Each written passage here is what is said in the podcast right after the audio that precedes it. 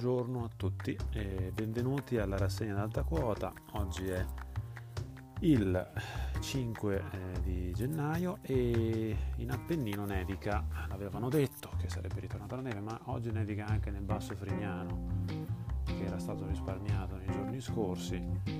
Basso Frignano poi per modo di dire, perché Serra Mazzoni, come vi dicevo ieri, è alta quei 700-800 metri, quindi eh, però sì, la, la neve deciso di scendere dal crinale appenninico, si sposta più verso la Valpadana e quindi oggi sarà giornata di, non dico spazzaneve, ma quasi. Partirei questi 10 minuti che dedichiamo alle notizie d'Appennino e alle notizie del mondo intorno all'Appennino, partirei dalla pressa, giornale con cui mi vanto fieramente di collaborare. Eh, vabbè, a parte la solita apertura sul coronavirus, ci sono tutte le notizie relative, credo, perché mh, sono, io sono ancora in vacanza, nel senso, eh, io non tanto in ossequio alla zona arancione o alla zona rossa, quanto in realtà al fatto che eh, normalmente in questo periodo 24 di dicembre fino al 6 di gennaio, fornitori chiusi, pochi cantieri, anzi cantieri praticamente fermi, ponti e controponti, eccetera. Io normalmente sotto il periodo natalizio 10 giorni mi fermo sempre. E quindi ho deciso quest'anno di fermarmi, sto anche nel, nel, nel riprendere la lettura dei giornali, nel seguire le notizie. Ieri sera avevo visto una mini diretta di Nicola Porro, ma che tra l'altro avevo avuto Renzi in trasmissione, ci arriviamo tra poco a parlarne. Ehm, verso la fine, verso la coda di questa rassegna di oggi. Che dire, eh, non sono così, cioè ieri sera non è che sono stato molto formato, molto attento su quello che usciva, cioè ieri sera ho preferito guardarmi l'ennesimo film, guardare, farmi un po' di letture diverse, anziché stare a rompermi le scatole, sconfortarmi su questa gabbia di matti, su, questa, su questo manipolo di, su questo bivacco di manipoli, veramente è il caso di dire, questo bivacco di manipoli che sta distruggendo questo paese. E quindi noi prestiamo attenzione a, a quello che, che, offre la home della pressa e la home della pressa dice che elementari e medie riaprono il 7 di gennaio e l'11 riaprono le superiori, viva Dio, le scuole ripartono e arriva la socialità, poi c'è il commentino, il governo naviga vista nuovo di PCM fino al 15 gennaio, ma l'attenzione su cui voglio, eh, la notizia su cui voglio prestarvi l'attenzione è questa qua. Regioni d'accordo, stop ad Euro 4 rinviato fino a fine emergenza Covid. Emilia Romagna, Lombardia, Veneto, Piemonte inviano una richiesta al Ministro dell'Ambiente, restrizioni a mobilità in emergenza incompatibili con altri stop. E quindi il bacino, il bacino padano, una delle aree più inquinate al mondo, eh, hanno condiviso la necessità di un rinvio fino al termine dell'emergenza Covid allo stop dei veicoli Euro 4 diesel previsto il prossimo 11 gennaio. La richiesta sarà avanzata al Ministero dell'Ambiente, le restrizioni al trasporto pubblico nella modalità privata, le misure di sicurezza adottate per limitare il contagio risultano incompatibili con un ulteriore intervento restrittivo sulla, sulla mobilità individuale. Parallelamente però le quattro regioni confermano il massimo impegno per le restrizioni delle emissioni inquinanti nell'area padana in un'ottica di sostenibilità ambientale. E poi, vabbè, misure compensative per la qualità dell'aria, eccetera. Vi invito ad andarlo a leggere, tanto il contenuto è gratuito come tutti gli articoli della pressa. Se potete fate una donazione perché veramente un giornale locale, eh, una voce altra nel panorama locale modenese, ma anche emiliano-romagnolo. E, mi, mi presta un piccolo commento, cioè bloccano Euro 4, noi ricordo già un articolo di Luca Telesi nel 2019 sulla verità, quando vieti il costringi le persone a cambiare auto, fondamentalmente tu stai costringendo le persone a eh, una piccola patrimoniale, cioè c'è gente che non si può permettere di cambiare l'auto, se c'è l'Euro 4 tu vieti la circolazione nelle città e quant'altro. Il punto è che, ehm, e questo andrebbe, andrebbe cioè, il Covid lo ha messo a nudo, abbiamo un piano di trasporti che fa veramente ribrezzo. Eh, pensate solo che esiste, mh, per chi chiama da fuori Modena, esiste la ferrovia Modena-Sassuolo, no? E, mh, lo chiamano il Gigetto quel treno. Allora, è una ferrovia usata pochissimo, veramente usata pochissimo. E, mh, cioè, la usano per i trasporti e quant'altro, però non è molto depotenziata, cioè addirittura eh, hanno lo stesso problema sulla linea che da Sassuolo va a Reggio Emilia e ci sono due scali merci importanti, una a Marzaglia e l'altro a ehm, Sant'Antonino, sempre di Reggio Emilia, tutta la, quella che chiamano l'area vasta intorno al Secchia, al polo ceramico e quant'altro.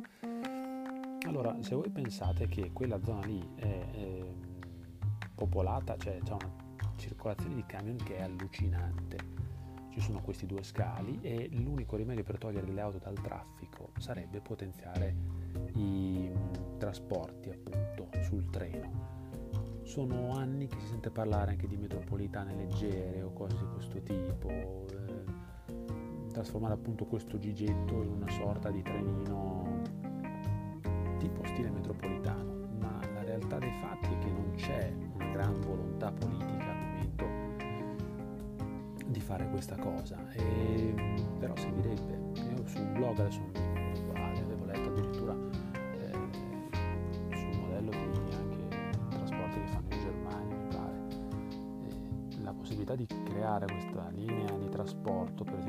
all'interno della provincia di Modena, eh, Sassuolo, Modena, Carpi, con treni ogni 15 minuti, per gli spostamenti dei pendolari, e va detto è un'area che tra, da Sassuolo, Modena, Carpi, c'è la maggior parte della popolazione della provincia di Modena. Ora, se tu riesci a fare in modo che la gente si sposti sul treno, riesci a fare una cosa micidiale. Eh, aggiungiamo il fatto che forse mh, mm, è stato, modesto parere, poco lungimirante al tempo rimpiazzare le, quelle che erano le, le come si dice, le eh, le ferrovie locali tipo Modena Vignola, Modena Bonporto, tutte quelle cose lì, le ferrovie locali con ehm, eh, delle piste ciclabili che praticamente le adopera la gente nei giorni di festa, ma non è che la gente le adopera per andare a lavorare da Modena a Vignola. E sarebbe opportuno ripensare di ripristinarle eventualmente in una modalità magari a basso impatto ambientale. Vedrai che del traffico ne toglie anziché costruire arterie di pedemontane e quant'altro. Quindi insomma vedremo che, che cosa ci salterà fuori. Allora, veniamo alle nostre, alle nostre notizie locali sui giornali cartacei. Parto dal resto del Carlino. Allora, resto del Carlino, nazionale. Spostamenti vietati e scuole nel caos. Il governo prolunga le restrizioni natalizie, zone gialle rafforzate nei giorni feriali, zona arancione il fine settimana eh, superiore a macchie di leopardo alcune regioni aprono subito, tra cui l'Emilia Romagna, Marche, Veneto e Friuli. A febbraio Renzi accelera sulla crisi e qui abbiamo un'altra puntata della nostra telenovela. L'urlo della montagna, sci, siamo pronti, fateci riaprire il 18. Ma io mi domando per quale motivo non li hanno fatti aprire prima, ma come se la neve come se fosse uno sport di contatto quello della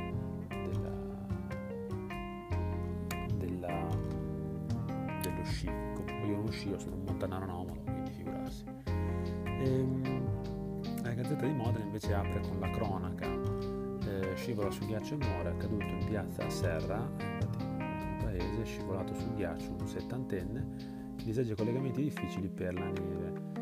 Eh, però anziché avere le... cioè, allora, questa notizia apre a tutta pagina il giornale, però poi le notizie da, scivolano, non, la, la, neve a differenza di ieri scivola in fondo a, al giornale, pagine 26 e 27, tragedia a Serra, scivola in piazza e muore, Fiumalbo e Frassinora arriva altra neve, ma è arrivata anche nel basso Fregnano, come, come vi stavo dicendo. Eh, altra notizia, rubano attrezzi ad un'azienda inseguiti e presi due ladri.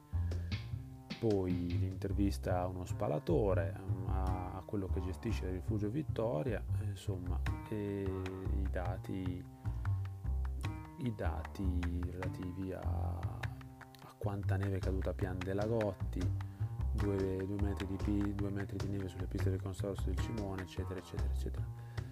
Da notare che la Gazzetta non si concentra sul discorso riaperture, vabbè che eh, ci ha pensato magari nei giorni scorsi.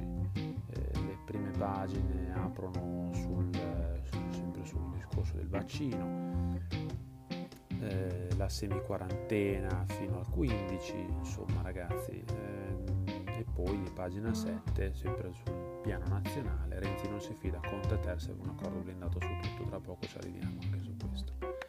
Il Carlino a livello nazionale riporta eh, molto interessante questo, cioè molto interessante. Eh, sul nazionale a pagina 13 siamo pronti adesso, non fermateci più. In Emilia Romagna i gestori degli impianti da sci degli hotel sperano nel 18 gennaio. Sui ristori arriva una buona, notizia, arriva una buona notizia da Roma. Ieri c'era una protesta, eh, sempre riportata dal Carlino, e poi l'intervista ai consorzi principali, Cimone, Corna alle Scale e Cerreto. Eh,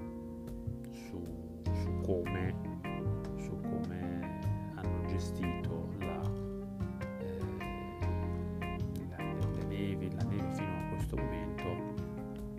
poi dopo eh, le speranze per le riaperture.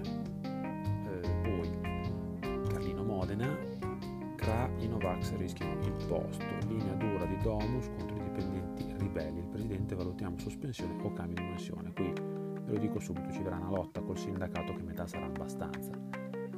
Eh, giustamente c'è chi non si fida di un vaccino sperimentato un po' così. Eh, io non sono un Novax, eh, ci tengo a precisarlo, io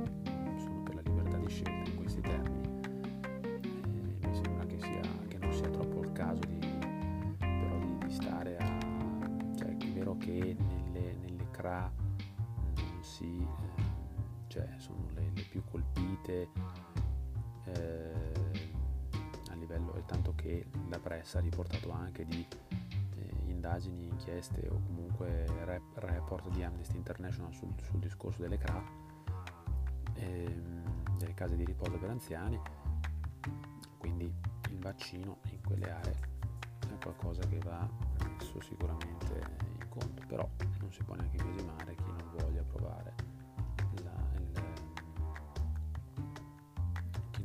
chi, voglia astenersi dal, dal farlo. E andando avanti, poi vabbè, quindi immaginiamo che ci sarà una lotta tra dirigenti e, e forze sindacali.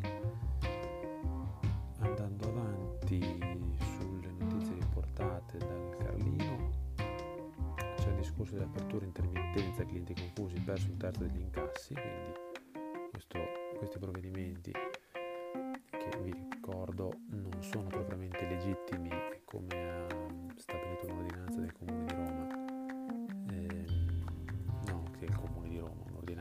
Tribunale di Roma eh, e che vi invito ad andare a leggere il mio articolo su caratteri liberi eh, uscito lo scorso 27 dicembre in merito.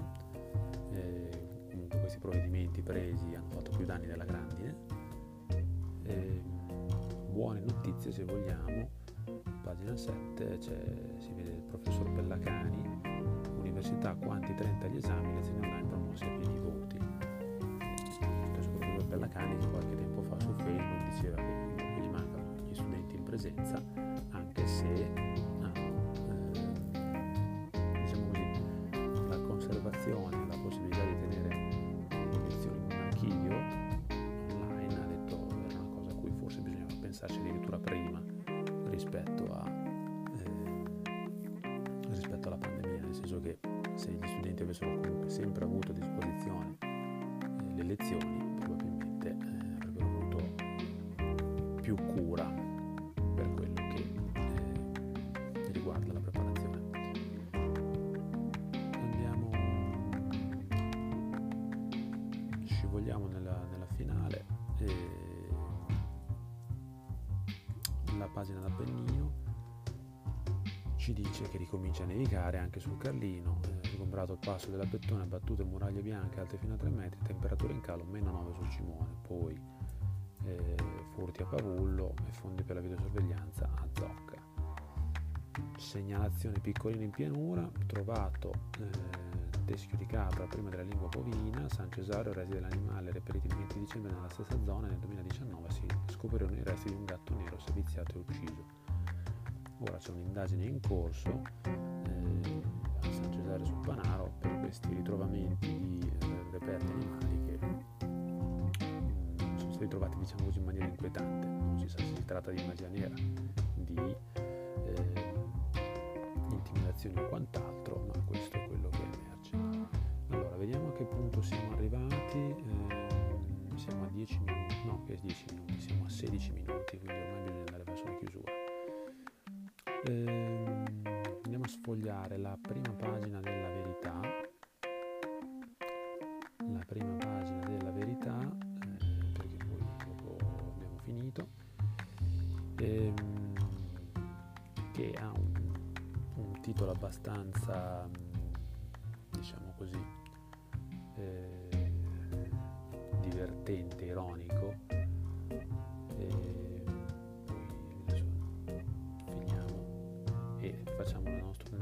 Piccolo punto sulla, sulla, sulla, crisi di governo o cose, o cose similari. Allora, la verità eh, titola Sul Conte svento la bandiera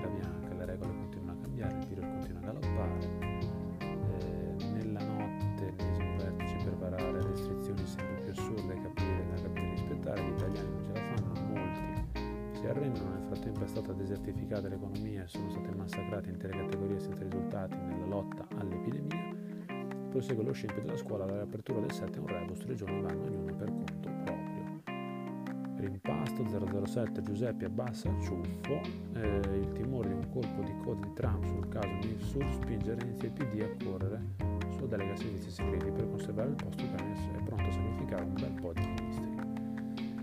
Io vi dico la mia, signori lasciate perdere Renzi, lasciate perdere eh, Conte, lasciate perdere le, le, le, il teatrino orrendo eh, e, e, terreno, cioè teatrino orrendo e grottesco addirittura del, dell'accordo parlamentare, degli accordi parlamentari e quant'altro. Qui la realtà dei fatti è che ci troviamo di fronte a un, eh, un Presidente della Repubblica, perché questa è la realtà, che su questo aspetto non sta, non si sta muovendo, o perlomeno si muove a conti fatti, cioè io vi dico solo questo, vi segnalo solo questo precedente e poi, e poi perché io voglio focalizzare il punto che la responsabilità non è di Renzi, di Conte,